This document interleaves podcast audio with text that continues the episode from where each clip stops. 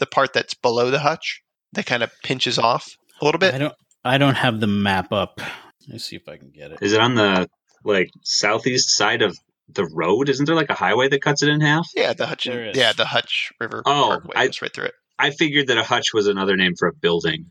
Oh, sorry, Oh. no, that's Oh, the my Hut- that's the Yeah. Hutchinson River Parkway. Oh. Yes. you upstater, you. While while they're looking that up, Jamin, how how many times do you get down to FDR or Kisco in a given year? Oh yeah, I'm always at um, Kisco. I haven't missed it yet, and I think I'm like five or six in a row for FDR, and I wouldn't miss it for anything.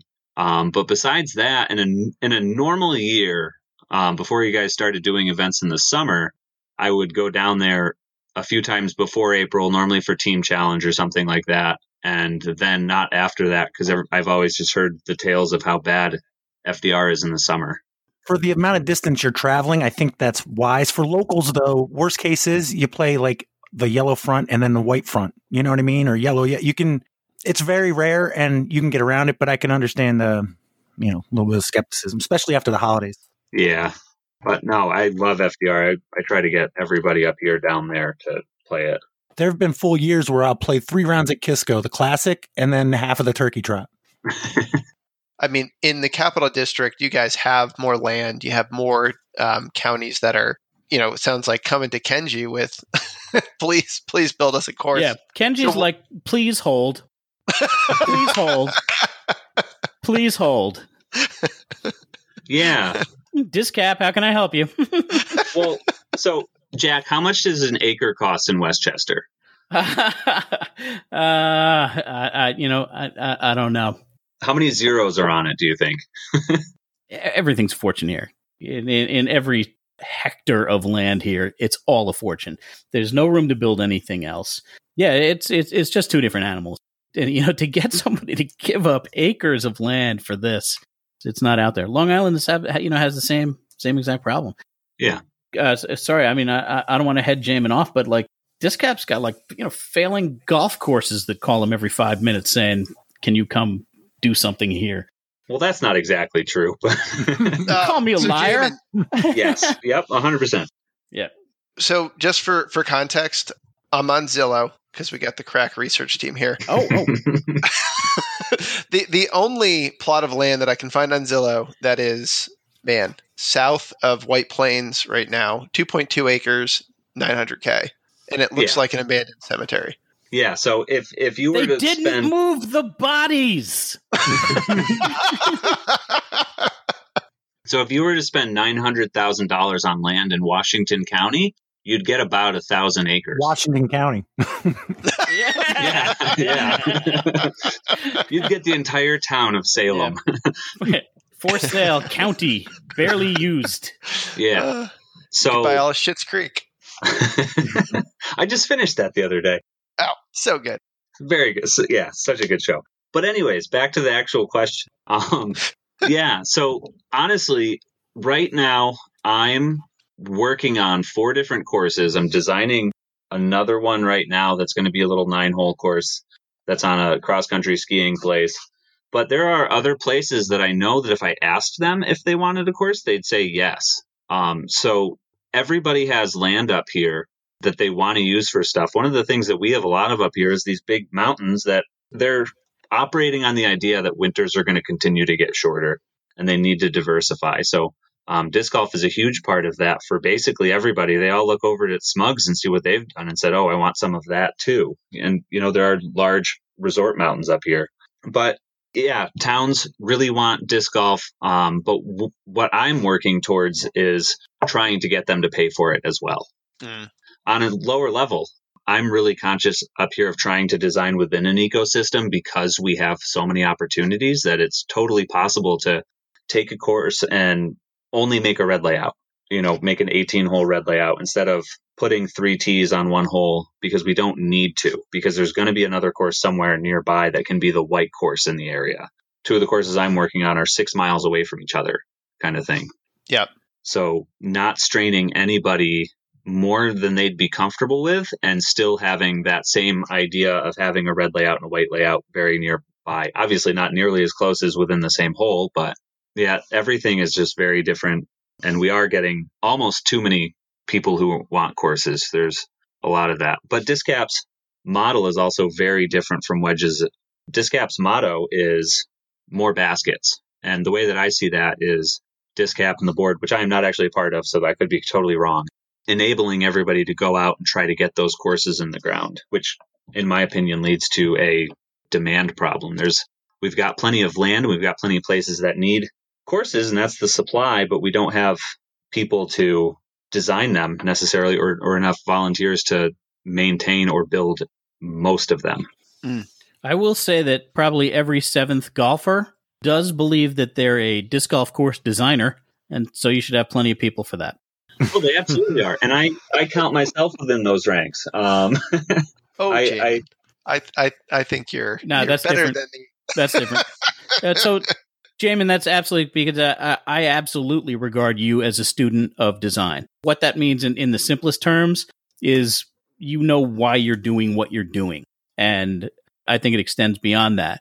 And you know it does too. You are studying aspects of course design.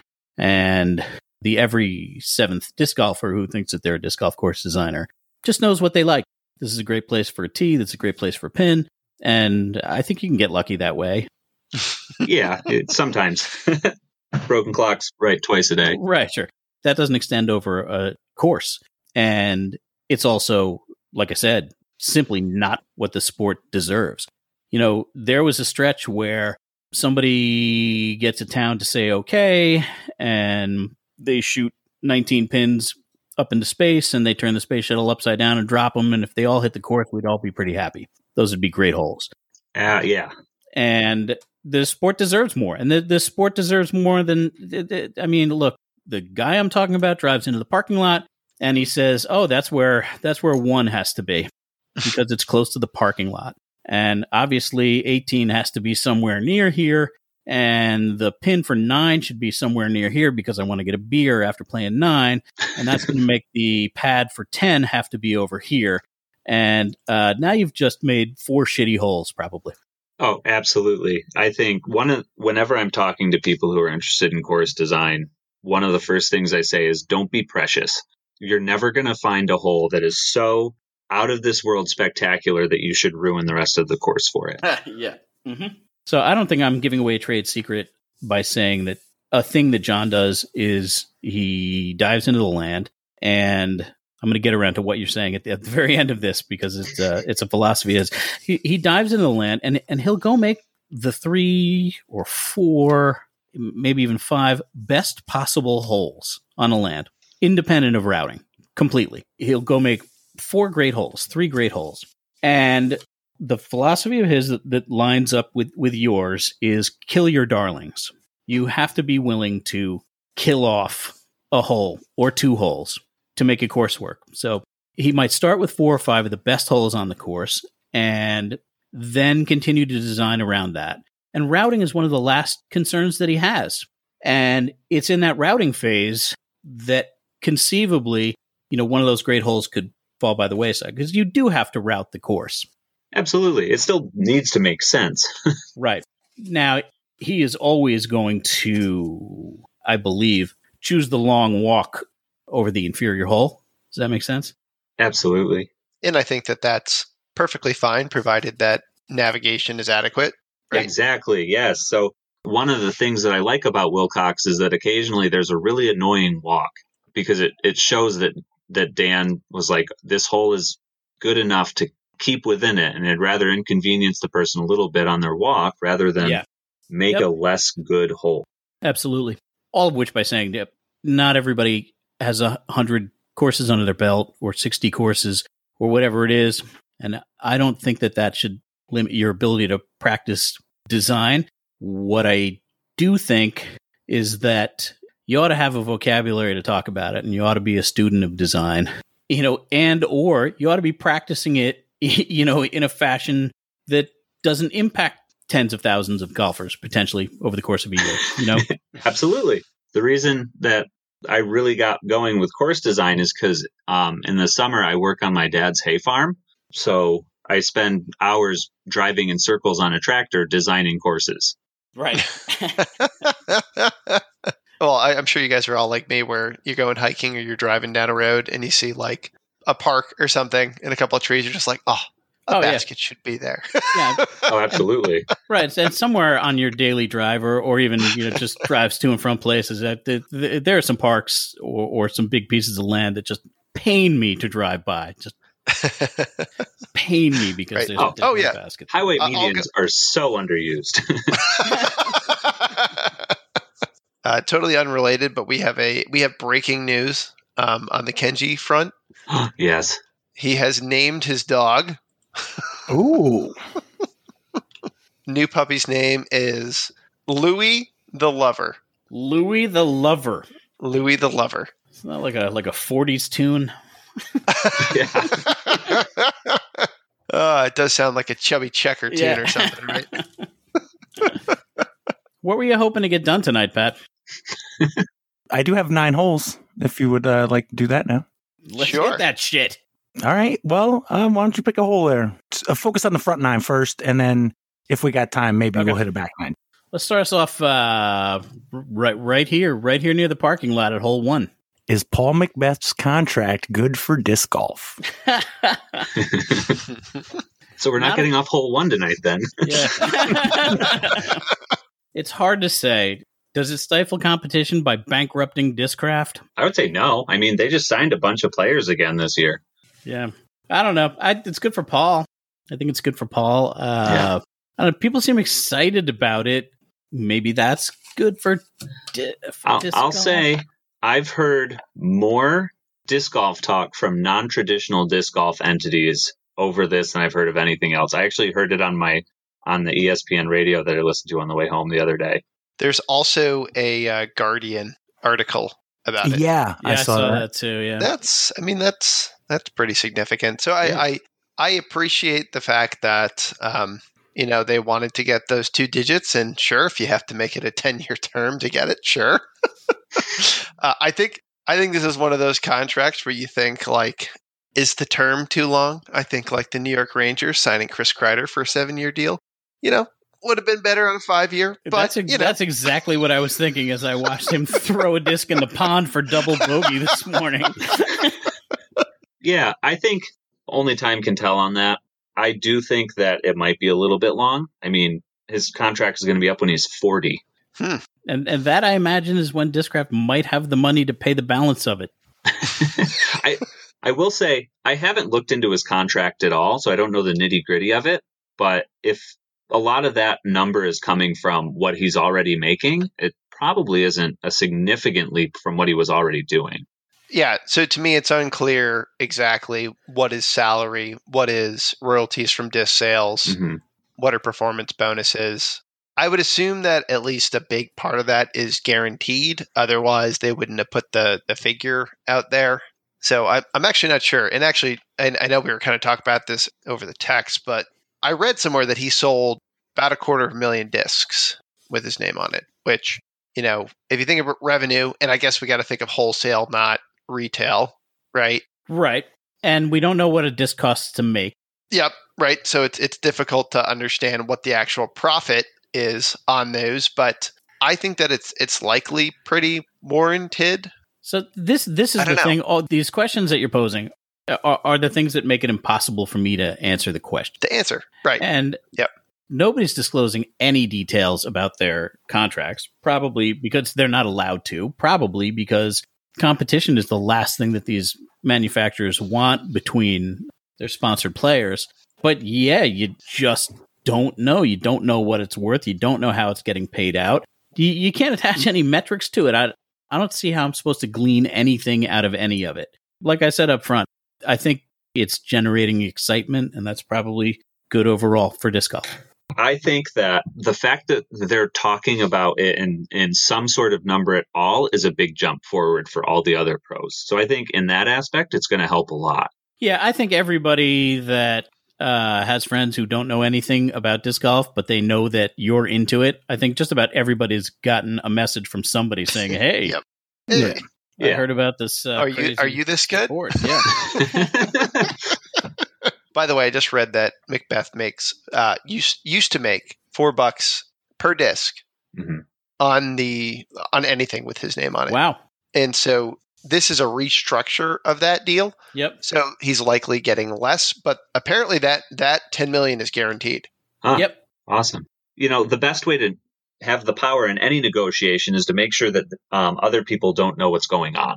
So, in that aspect, all the manufacturers have always had the power negotiating with any of any pros for their contract. So, I think that Paul's starting to talk about it. This is his second contract now that that we've known the details about. I think that's the trend that's going to really help give the pros a little bit more power, for better or for worse. I don't know exactly what will happen with that power, but I have a problem with the way they're sort of trying to build professional disc golf because it seems like they're trying to build it from the top down. Like if we just had better paid pros that would bring Mountain Dew calling and you know, then we'd be bigger than beach volleyball. I like to compare it to professional skateboarding. And long before any athlete made a dime skateboarding, the only people making money in skateboarding were the manufacturers. And and that's where we're at now. But it took such a groundswell. It took a groundswell of just about everybody on the planet having stepped on a skateboard to cause that groundswell. So so Jack, just to interject, you're Yeah. saying that we need Paul McBeth's disc golfer video game to make this all happen? Just think- like Tony Hawk did. I think I'm exactly saying no.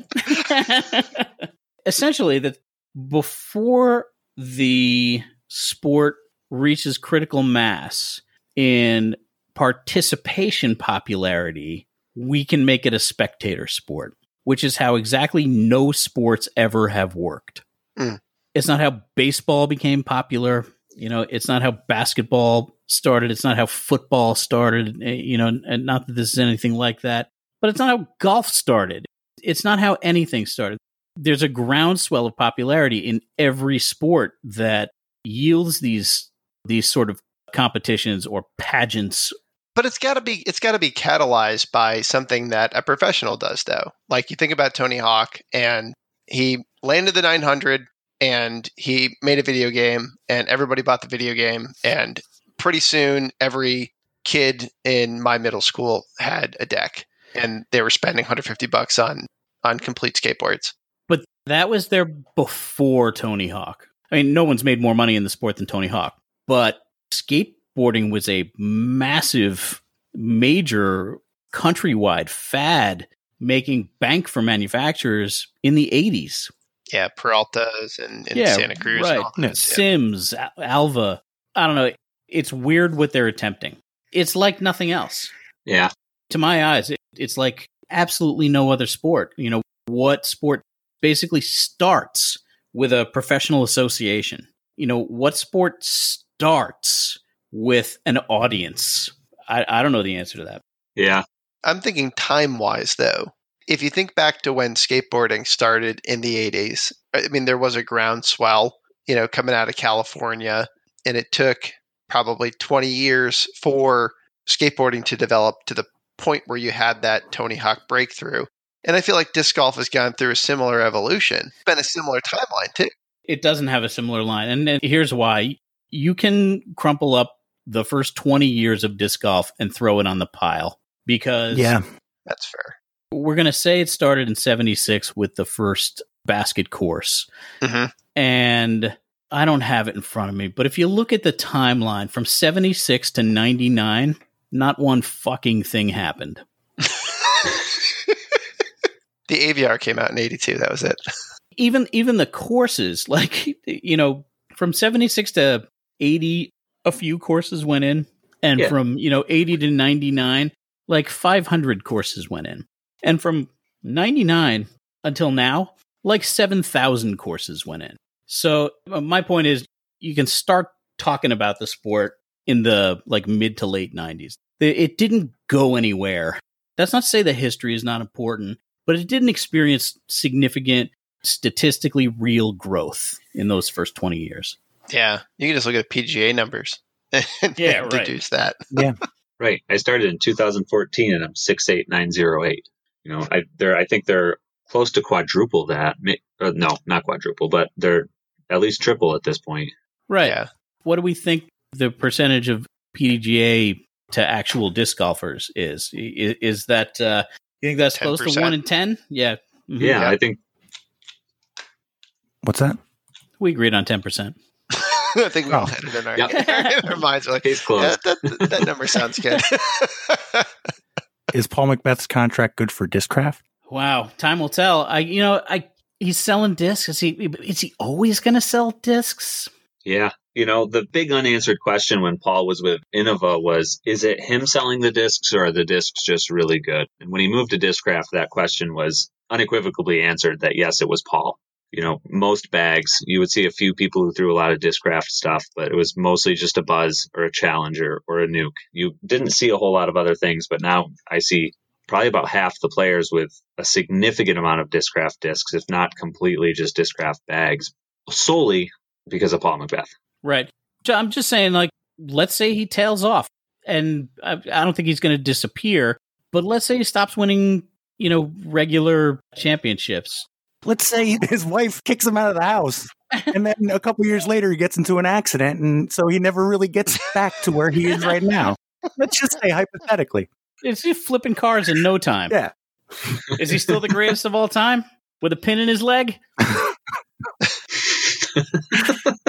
he will be when he wins a Masters again on his, on his second comeback. Wow, that's highly speculative. We're still talking about Paul, right? Absolutely. We've always been talking about Paul. oh, okay. I'm pretty sure he drives a Buick. Just a quick stat. Uh, the, the most recent PDGA number I have, 165931. So not quite. Wow, that's crazy. You know what I will say about this is I think their calculation is they're not making enough money because Paul's discs are selling like hotcakes and he's getting too many royalties. And so they probably slimmed down his royalties, upped his guaranteed contract and his salary. You know, one thing that they can do now is print as many of those things as they want. They don't have to worry about them. If Zeus is now the most popular driver mold, they don't have to worry about the fact that that's selling better than a force. Right? Right. So that's that's important. Yeah. But I, I do think that as long as they recoup their money in the first five years, it'll probably be a good a, good contract for Discraft, and most likely Paul is going to be great to be on the brand for the next ten years. Yeah. You know, it depends on what he transitions to in that thirty-seven to forty time frame, right? Like he doesn't do great commentary. That's not what Paul's known for. So it'll be interesting to see what his brand is worth later in the years. The other thing that I think about too is this must piss off Calvin Heimberg, Ricky Wysocki, Nate Sexton, every other every other golfer that is just I would say, you know, almost as talented, what, a couple strokes out over 18, less talented. And, you know, and, and if you think about Sexton too, his plastic flies off the shelf. yeah. Yep. You know, where's where's Sexton's ten million dollars? He also is one of the most revered personalities and contributes on commentary. But somewhere, you know, Ryan is going to be that split, right? Where guys couldn't. po- I mean, Feldberg cannot possibly have made any money, No. right? yeah, He hasn't made any money, and he's not gonna. You know, but even Climo, you know, kind of got to say, like, Climo hasn't made any money at this. Not comparatively.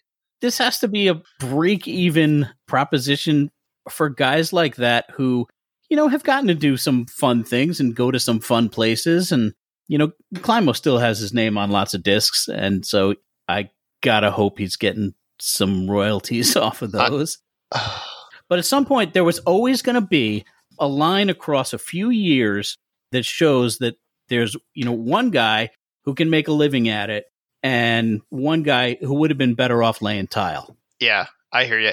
So I just listened to Dave Dunipace's interview with Nate Sexton on his podcast, Yep. and my takeaway from that was that Innova does not give a crap about their professional players at Yep. all. It's funny Yep. because they have so many, but Dave said I see them as a promotional tool for for the sport and to sell my discs. And he made some comments that were basically like Ken was the best disc golfer that we ever repped because all he cared about was winning. basically, Ken didn't bicker. Yeah. You know, he didn't bicker with us. He didn't want money. He just wanted discs to play disc golf and to win. And so he made allusions to, I think, rather indirectly to the new players whining too much about money. And the the other thing too that kind of came out of this, and it's it's something that I I picked up just based off of some comments that Nate made, is that every single disc that gets made for you, you have to earn right? Yeah. Like you know, Sexton Firebird. It's it's something that you know he earned, and so I, I think. Whereas with Discraft, you kind of looking like everybody that joins there gets a new, you know, gets a tour series and yeah, I mean, and they built discs stuff. for Paul. Right, right. So it's it's just really interesting to think about the two, I guess, mindsets. But what's going to happen is, and this is sort of, I'm I'm predicting this is going to happen over the next like two three years. People are going to leave Innova in droves and go elsewhere, just like Conrad did, because when you look at the USDGC Aviar that Conrad got, which was just such a dig. It was like they took his Aviar and then put a nice like you know under the the disc stamp bottom stamp like little circle thing for it it's like they put no energy into creating things that special special things for their players unless you're i guess nate sexton right so i i don't know it just it seems like there's such a dramatic difference between the two companies I, I think that it just goes to their focus. Innova is probably the, the largest manufacturer and supplier of disc golf discs anywhere. So they're seeing so much more of their profits come from that nine out of 10 players that we're never going to meet that also have no idea who Calvin Heimberg is and have no idea that you can watch disc golf on YouTube and no idea of any of that. So they would see such, or in their mind, probably such a small increase in profits from those things that um, it doesn't make sense for them to treat the players the way that Discraft has been. Not saying that they shouldn't, but just saying that they don't. yeah no that's a good point So I did a little bit of research uh, yesterday the day before. Innova reported $60 million in revenue last year, Whew. and Discraft reported something more like 20. that makes sense Yeah. And Discraft is the leading manufacturer for Ultimate, so they're splitting their stuff. yeah. but you need one disc for 20 players not 20 Yeah, discs yeah, for right. one player I'm not saying it's a profitable thing. I'm just saying it's the truth. But I, I think Dave's abrasive, and you know, I think Dave Dunipace thinks he's bigger than disc golf, and he definitely thinks Innova is bigger than disc golf, and that's not true, and it, it's never been true.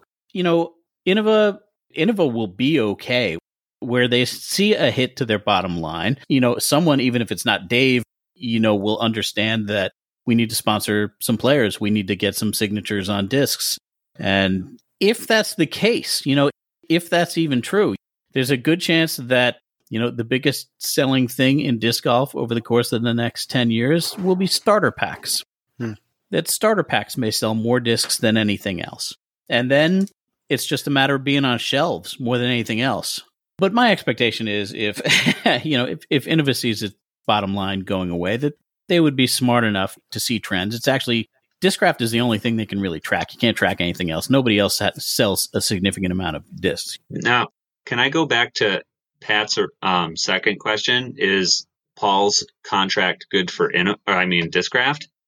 yes So I think that. and, hey, um, so my take on that is it might be Discraft betting on the future. So if their contract now has Paul making less from his own discs, that might be them putting some kind of a circuit breaker or a ceiling on what Paul can make off of their success for the next 10 years. You know, they, yeah, they hedged their bet. I think it's good for them because they're that that's exactly what that was. It was a hedge for sure. yeah, I, I just thought of that. Apparently, everybody else already knew. No, no, no, no. I, I think I think it's uh, Good point. good point. proud of you buddy I thought. All right. Uh, anybody else have any comments about it? No, that was fun. That was a fun question. Yeah. All right, Ryan, what hole? Uh, let's go to uh, let's go to hole two. All right, quiz. Ooh. Woo! Since Kenji didn't show, I guess we're going head to head, but I do have a couple bonus questions. Ryan, since you picked the hole, you get one. Is the yak a disc? Wait, wait, I thought you already asked me this. The yak is not. Oh wait, or were we making up disc names? You Shit. thought, yeah, you were trying to answer. Was it or was it? Not? Oh, that's right. Oh, damn it! You. It was that hump question. The mm-hmm. bearded, The bearded bison. humped the bison, question. Yeah, The yak a disc. Now in my mind, whenever it's an animal, I just think to myself, if I add a three to it, does it have a nice ring to it? Like, does yak three sound good? And it, it sort of does. It kind of does. Oh yeah, It kinda does. it's a VYAC three. I'm going to say no, it's not. It's not. You get a bonus point. Whew. All right. Fantastic. And Jamin, I have one for you. Is the llama a disc? Is the llama a disc? Yeah. No, it's not. You are correct. So now Jack's in the hole. Thanks, Kenji. God damn it! Your mama's a llama. Uh, let me just get my sheets here. Now are you going to ask Jack if the alpaca is a disc? Sure is. What if the PDGA just has like a submission form and I can just submit them You have to send them the disc. For approval? oh, you have to physically send it to him? Yeah, I, I guess there's one guy with just all of the discs. That's funny. They have to do like a, a flexibility test on it and measure it and stuff. Right. Jack they gotta, Bradley. Gotta wait. Yes. Is the alpaca a disc? No. Infinite Discs, uh, November You- 16th, No 2020. way! Shove that right up your ass. God damn it. oh, I love that Jack got the trick question. Oh, I, lit- I literally just looked it up. I didn't think about it until you said that. the traps that are set for me on this podcast, listener. All right. So, Ryan, you pick the hole, right? I did. Uh, the category is disc or no disc weapons. Mm. Disc or no disc weapons. Ryan's going to go first, then Jamin, then Jack. Just to verify, none of you guys got a bonus point. Or no, you too got a bonus point. Jack did not. I not. Jack's didn't. not. Yeah, starting in the hole. Better be some '80s music in here. uh, so, Ryan, being widowed by Yakuza was just the beginning of the journey of what member of DC Comics' Suicide Squad, whose name means a samurai sword? I would assume the answer is katana, which Innova makes, but can I hear the question one more time? Certainly. Being widowed by Yakuza was just the beginning of the journey for what member of DC Comics' Suicide Squad, whose name means a samurai sword? Yeah, that'd be my guess. Katana, made by Innova. Final answer, you are correct. All right, fantastic. And you get bonus point. Jamin, uh, a pestle is used to grind spices and other foods. What is the name of the bowl in which the food is ground? A mortar. Is the mortar a disc? It is. You are correct. Nice. Jack, Yes. what power tool turned deadly weapon features a cutter link, guide bar, kickback guard, and a stop button? Chainsaw. Is the chainsaw a disc? This isn't right. No. Black Zombie Disc Golf, January seventh, 2016. He is singling you out, Jack. I know. I know. I'm being made to pay. I deserve it. I got you and Jamin at three and Jack at one. Uh, Huh. I just wanted to hear you say that out loud. Okay. Yeah, thanks. I really didn't. Uh, question for Ryan. What brand of gum packaged in a red, white, and blue wrapper includes a small comic featuring a black eye patch, blue hat wearing character with each individually wrapped piece? I think that'd be bazooka. Is the bazooka a disc? It's a finishing move to a putt um, that uh, a European man does. I forget his name now. Is it a disc though? That's a good question. Oh yeah, Albert Tamm. That's right. Tom Tam. Uh, I'm going to say no. It's not a disc. You are correct. All right. Jamin, an army wedding features an arch of what type of heavy cavalry swords? An army wedding features an arch of what type of heavy cavalry swords? Hmm. I don't know swords. Take a guess. Saber. It began with the bloody S. I'm I'm like going through Latitude 64 discs. Like, Is that a sword? I'm gonna say cutlass, even though it's got a ship on it, but I feel like that's the name of a sword, and I'm probably wrong. Jack, would you like to take a guess? God damn it. I was going to say cutlass too. Still can. Still can. An army wedding features an arch of what type of heavy cavalry swords? I'm going to say cutlass. and no, it's not a disc. Ryan, an army wedding features an arch of what type of heavy cavalry swords? Oh, so nobody got the sword right yet, did they? No. Try cutlass. Schooner. It's schooner. It's not a schooner, it's a sailboat. well, Well, what do you got? You got Schmittars and uh, broadswords, long swords, Did you say a Schmidt? I was gonna say, can you say scimitar one time? scimitar, Schmittar. That's one of those words that you only read and you never say out loud once in your life Fair enough. until it's Fair on a podcast. uh, I'm going to say a scimi- scimitar. I'm, I'm going to say a scimitar. Uh, it's a saber. We were looking for saber. I s- oh man, I said that as a joke. Ryan, is a list is the LeSabre a Buick? Wow. And the saber is a disc gateway. Ah, wow.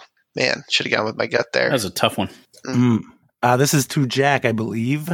Question six. What U.S. Navy cruise missile is named after a Powhatan Indian weapon from colonial times? Oh, What U.S. Navy cruise missile is named after a Powhatan Indian weapon from colonial oh, times? oh, oh, it's a tomahawk. Is the Tomahawk a disc? Yes, Final answer? You said that with a question mark at the end. didn't he? oh, I did. I did. You both? Yeah, that, no, that's you did, Jack. That's Yeah. why mine was a question because yours was It's a question. got. It's got to get. Uh, yes. Yes. Yes. That's my final answer, Pat. Ryan, who makes the God Tomahawk? Damn it! No, no, no. Ryan, who makes Oh, the Tomahawk? It's right. a disc. It is a disc. Take a Um, guess. Who makes it? I would say West Side. Ah, I was looking for Yikun. It was Yikun. Oh, Yikun. I hate the Yikun discs. Well, that was, that was so really yes, stressful for me. uh, just want to check something real quick. I'm gonna breathe. I was going to say Javelin, so good job, Jack. All right, so that's everybody through twice. That's six questions. I got Ryan at five, Jamin and Jack at three. One question each. Uh, Ryan, the toy company Wham-O got its name from what product? There first, because when a projectile hit its mark, it made a whammo sound. The toy company Wham-O got its name from what product? There first, because when a projectile hit its mark, it made a whammo sound. What makes a whammo? Yeah, I was gonna ask. Can you make that sound for us? A whammo. thinking like bow and arrow. I, I don't. I can't even whammo. What's what makes a whammo sound when it hits something? I'm gonna. I don't know. Arrow. Final answer. Yeah, sure. Jamin, do you, would you like to take a guess? I'm trying to guess like plastic stuff. I want to say wiffle ball, but I know that's not a disc. um, I'm gonna say lawn dart. Jack, what do you got? I'm at a loss. Ah, Right. read it one more time, Pat. The toy company Wham-O got its name from what product? There first. Because when a projectile hit its mark, it made a whammo sound. Uh no, pass. That's everybody, right? Or no, uh, yep. That's, that's. Yeah, everybody. Went all the way around. Yeah. we're looking for the slingshot. Oh, Oh, interesting. I can tell you firsthand that it doesn't make that sound if it hits a squirrel. And and it is not a disc. okay. Uh, so this is who my, um, my number Me, I think it's Yeah. Okay, good. Uh, Jamin, which weapon, first developed in China, is often heard during Tchaikovsky's 1812 overture? Which weapon, first developed in China, is often heard during Tchaikovsky's 1812 overture? the cannon. Is the cannon a disc? Yes. Mister, I listen to classical records on vinyl. You you ask him about Tchaikovsky. Jack. In 1139, the church banned what weapon with a rifle like stock, saying it was hateful to God and unfit for Christians. In 1139, the church banned what weapon with a rifle like stock, saying it was hateful to God and unfit for Christians. The musket? That's a little early for the musket, isn't it? One more time. In 1139, the church banned what weapon with a rifle like stock, saying it was hateful to God and unfit for Christians. The crossbow. Hmm. Is the crossbow a disc? Yes. Black Zombie Disc Golf, February 26, 2018. Hell yeah. I bag it. I could have sworn you were wrong. Good, good, good going on crossbow though. Do- I mean, do you get the bonus point if you're? Yeah, well, I guess you get the bonus. and then- It was one of those putts towards the pond that I hit and Paul doesn't. Uh, you guys, you guys end up tied at five. Wow, Uh, across the board. Yeah. Man, I just let my lead dwindle there, didn't I? Mm-hmm. All right. Uh, that was one and two. Who hasn't picked? Jamin? Let's go with three. Playing it straight today. Question. I'm sorry. Hole three. The PDGA announced record growth in 2020. They failed to mention the pandemic in the headline. What are your thoughts? I think everybody knows. See, I know. everybody I just thought knows. All right. That's it. It say bad reporting. That's it? Is that? Yeah. I, I, Yeah, that's- bad reporting. Why yeah, bury the bad lead? re- I think that's an obscenity. I really do. I think that's that's bad reporting. Well, they lost their media manager, Steve Hill. So now they've got like an intern doing it. Mm, makes sense then. How does that not make it into that story? That's that. That's. I didn't read the story. I just grabbed the headline. Yeah, that was all I was talking about. Yeah. So it could very well be in the story then. It could be in the story. Absolutely. Yeah. oh, I was commenting on the headline, not that the content of the story, Jack. I, I see. Yeah, we don't go in depth here at the Hudson Valley. My bad. All research we do is on the fly. exactly. Uh, Jack, I believe it's your turn to pick a hole. Uh, I'm. Uh, we're going to. Are we going to five now? if you want to skip four, you can do that. You got to play the holes in order. five, Yeah. No, we'll go four. Oh. Four. four. Yeah. I'm playing it straight. Okay. Uh, actually, this is something I don't know. It might be quick as well. Uh, the Disc Golf Pro Tour t- to establish Tour Card in 2022, formalizing event access. What do you think? Yes. I'll read a couple uh, bullet points for you. Uh, starting in the 2022 season, the, uh, the DGPT will be introducing a tour card available to at least the top 72 men and 36 women in the final 2021 DGPT point standings. The tour card, similar to the PGA tour card, that is required to compete in the top golf tournaments, will allow players to register for events early as well as receive amenities at events, including parking, on site security, health and fitness services, locker room access where available, and food and beverage ser- services. Breathe. Breathe. I think, Matt. that, I think that's it. Uh, those that's that's the important points. What do you think? I like part of it. Um, I like the exclusivity of it, only giving it to the people who have performed the best the last year. I don't like the idea of opening up the health services and the food and stuff. I feel like that's an unfair advantage, considering that everybody's going to be traveling to the event anyways. That's a good point. What do you think, Jack? I don't know. Can I just mail this one in? Spoiler alert: he can't. What do you think, Ryan? I mean, I think it's it's headed in the right direction. I think you do need to create exclusivity. I think you need to make sure that I can't register for a tournament that, you know, James Conrad should be playing in, even though I know they already have ratings breaks. Yeah. I mean, it seems to me like the ratings breaks gets that done. It does. It does. It, so if you think about it in terms of the PGA, if you are a, a card carrying PGA member, your life is, it, I mean, it's it, you're taken care of for the year, right? So I think that the the goal would be somebody that earns that card is um, set for set for the year, right? They're they're going to be able to tour comfortably. I just looked and saw that if you are a card carrying member of the PGA, it's not that you get a salary, but if you cash last in every single event, you're still going to make four hundred thousand dollars. Got you. So that's so that's nice. Yeah. And, and so, yeah, that is nice. So I think it's something that you know you want to get to as a you know as a sport. Um, it does seem rather premature, but because it, it's like, are we really? Do, I mean, do we have? I mean, how many uh, cards are they giving out? 72, they said? Available to at least the top 72 men and 36 women in the final 2021 DGPT point standings. Interesting. I'm just trying to see. So I'm just looking at the PGA just to understand more about the the card here. By having a PGA Tour card, a golfer can play in PGA Tour events. Many players also receive sponsorship endorsements and advertising contracts. Provides the player the opportunity to win large purchases in tournaments. Media availability requirements. That would make sense. Yeah, I guess that makes sense, right? It would replace the existing Tour Pass, a prepaid event registration system for top rated pros. The finalized details about the new Tour card are expected later this year. What they're building towards, and and probably they should be building towards, is, you know, you seeing the same people week in and week out, or month in and month out at big events, so that this is where to me it, it's better for that than just ratings based. You can go, you know, most places and find a handful of thousand rated golfers. So I've got the list up if you want me to go through the top 10 or something. Five, So- five, five will do because I don't think there's ten thousand rated, are there? I don't think there's two. Yeah, think Really? yeah, Yeah, so um, number one is Steve Brinster at 1014. Number two is Mark Kistner from Ah, Cheek that's who I That's who I I literally played like three rounds with him down in Florida. Oh, very cool. like last week. Yeah, he's fantastic. Great spin putt. Yeah. Um, it doesn't say what his rating is, but it's higher than 996. Third is Harrison Lorario. I'm going to butcher people's name. I used to be a substitute. It's my job. He's 996. Then Dylan Reese is 996. Then um, Stephen Heaps is mysteriously rated. They they have people in order, but they don't have their ratings if they're expired. Right.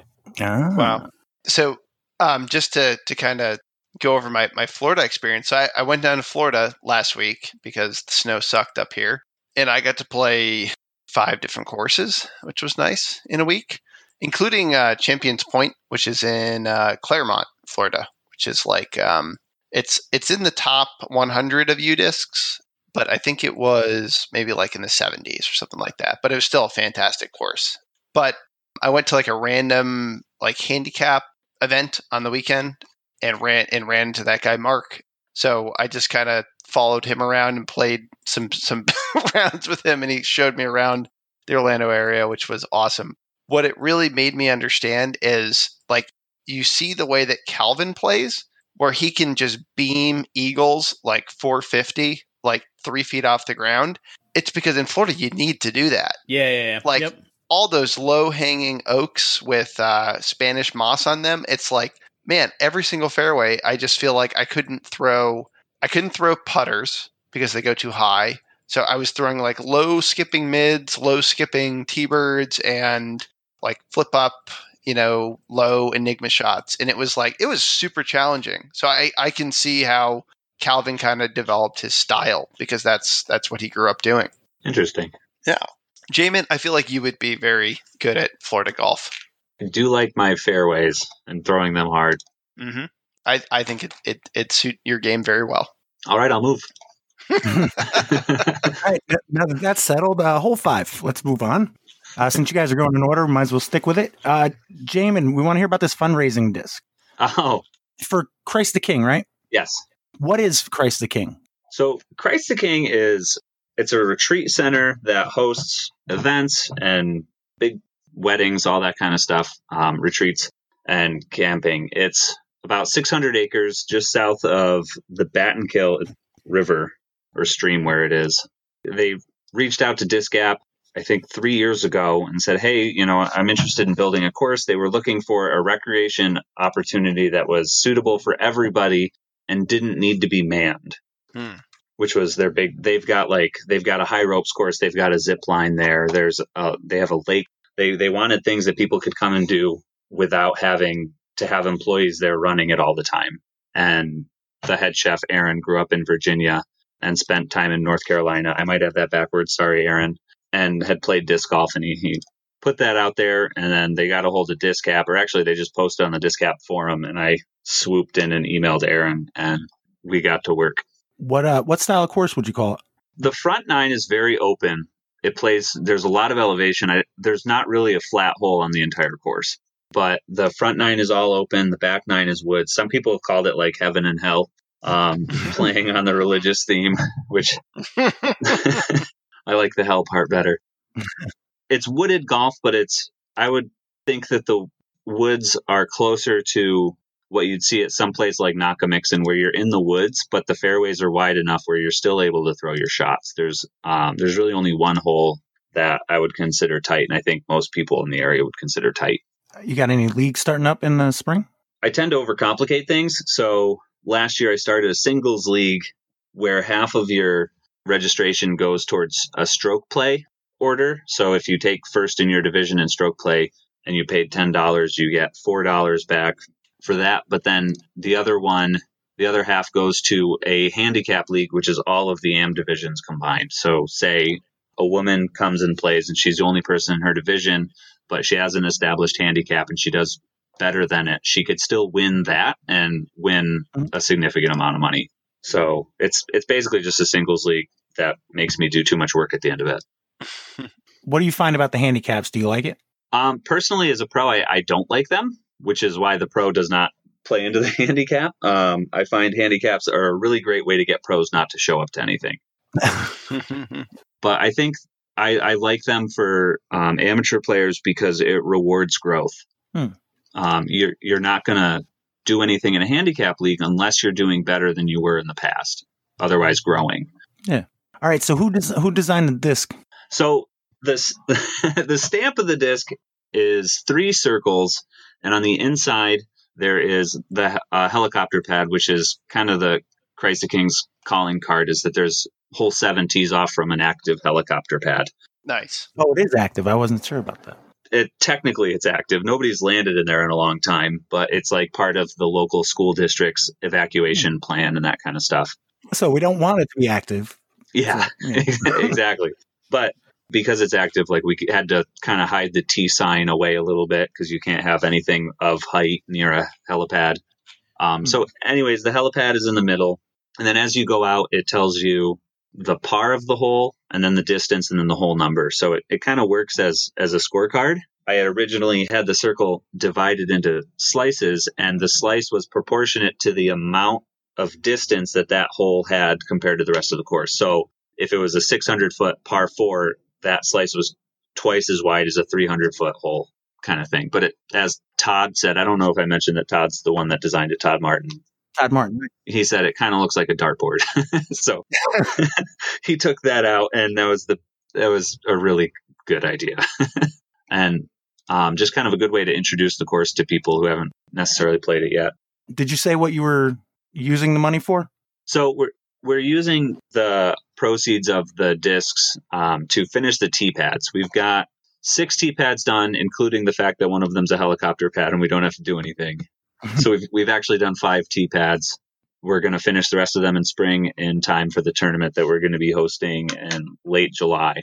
Are they still available, the discs? Yeah, so they're they're I did pre-order um and that was incredibly successful. I was expecting about 40 pre-order discs, maybe that. I was that was like my goal and last time I checked I'm at over 100. Nice. Holy cow. Yeah, I was blown away by the support from the community, um, which is really really great. And then I reached out to Innova and they said we don't have these discs right now. So so they will remain pre-order discs until Innova ups their stock a little bit, which might take a few more weeks, maybe a little bit longer than that. I'm I'm not really sure. Innova told me to just email them every week and check on stock. Now, is that because you want specific molds, or you could have put in an order for like 20 Yak 3s and you said no? Yeah, so I, I when I did the pre-order, I did it for T-Birds, Terns, and Mako threes, just trying to appeal to everybody. Mhm. I feel like if I opened it up to a lot more variety of discs, it would have been hard. But Innova right now, I mean, the last one I got, they were a little bit better on their selection, but the first first order form that they sent me had like one star disc, and it was a Star Boss, and you could only get it in two weights. Oh, I see. So they're they were a little bit short, but they're getting better every week. So hopefully we'll I'll have those sooner rather than later to get out to people. Nice. And you said you were you're not taking any more orders on it. You're holding off, or are you still taking them? Um, I'm still taking them. Uh, as I'm saying this, I realized I haven't checked the Google Docs that I did the orders with in a while, so I might actually have some more orders sitting there. Oh, okay.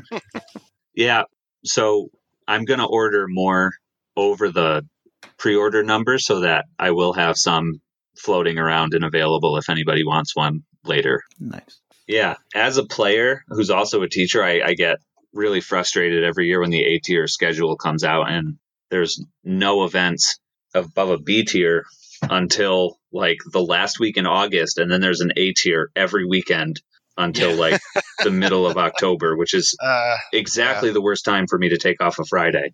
Right. It's a bummer. Yep. But that's I that's serving my own interests. Nobody else cares. Sure. Yeah. How can we better serve Jamin? It's a question that not many people ask, Jack. I'll be honest. Yeah, yeah. Not enough, at least. I'm gonna see if I can get a committee. I've been saying together. for years. Thanks, Pat. Thank you. hmm Thank you, Pat. Thank you guys. Uh, sweet up Hudson Valley and sweet up Louie the Lover. Louie. Louie. All Thank hail. you guys.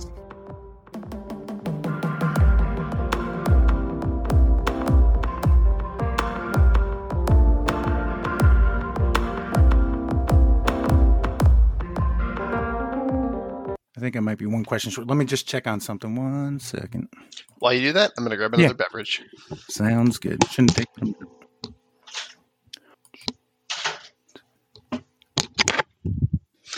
All right, I am back.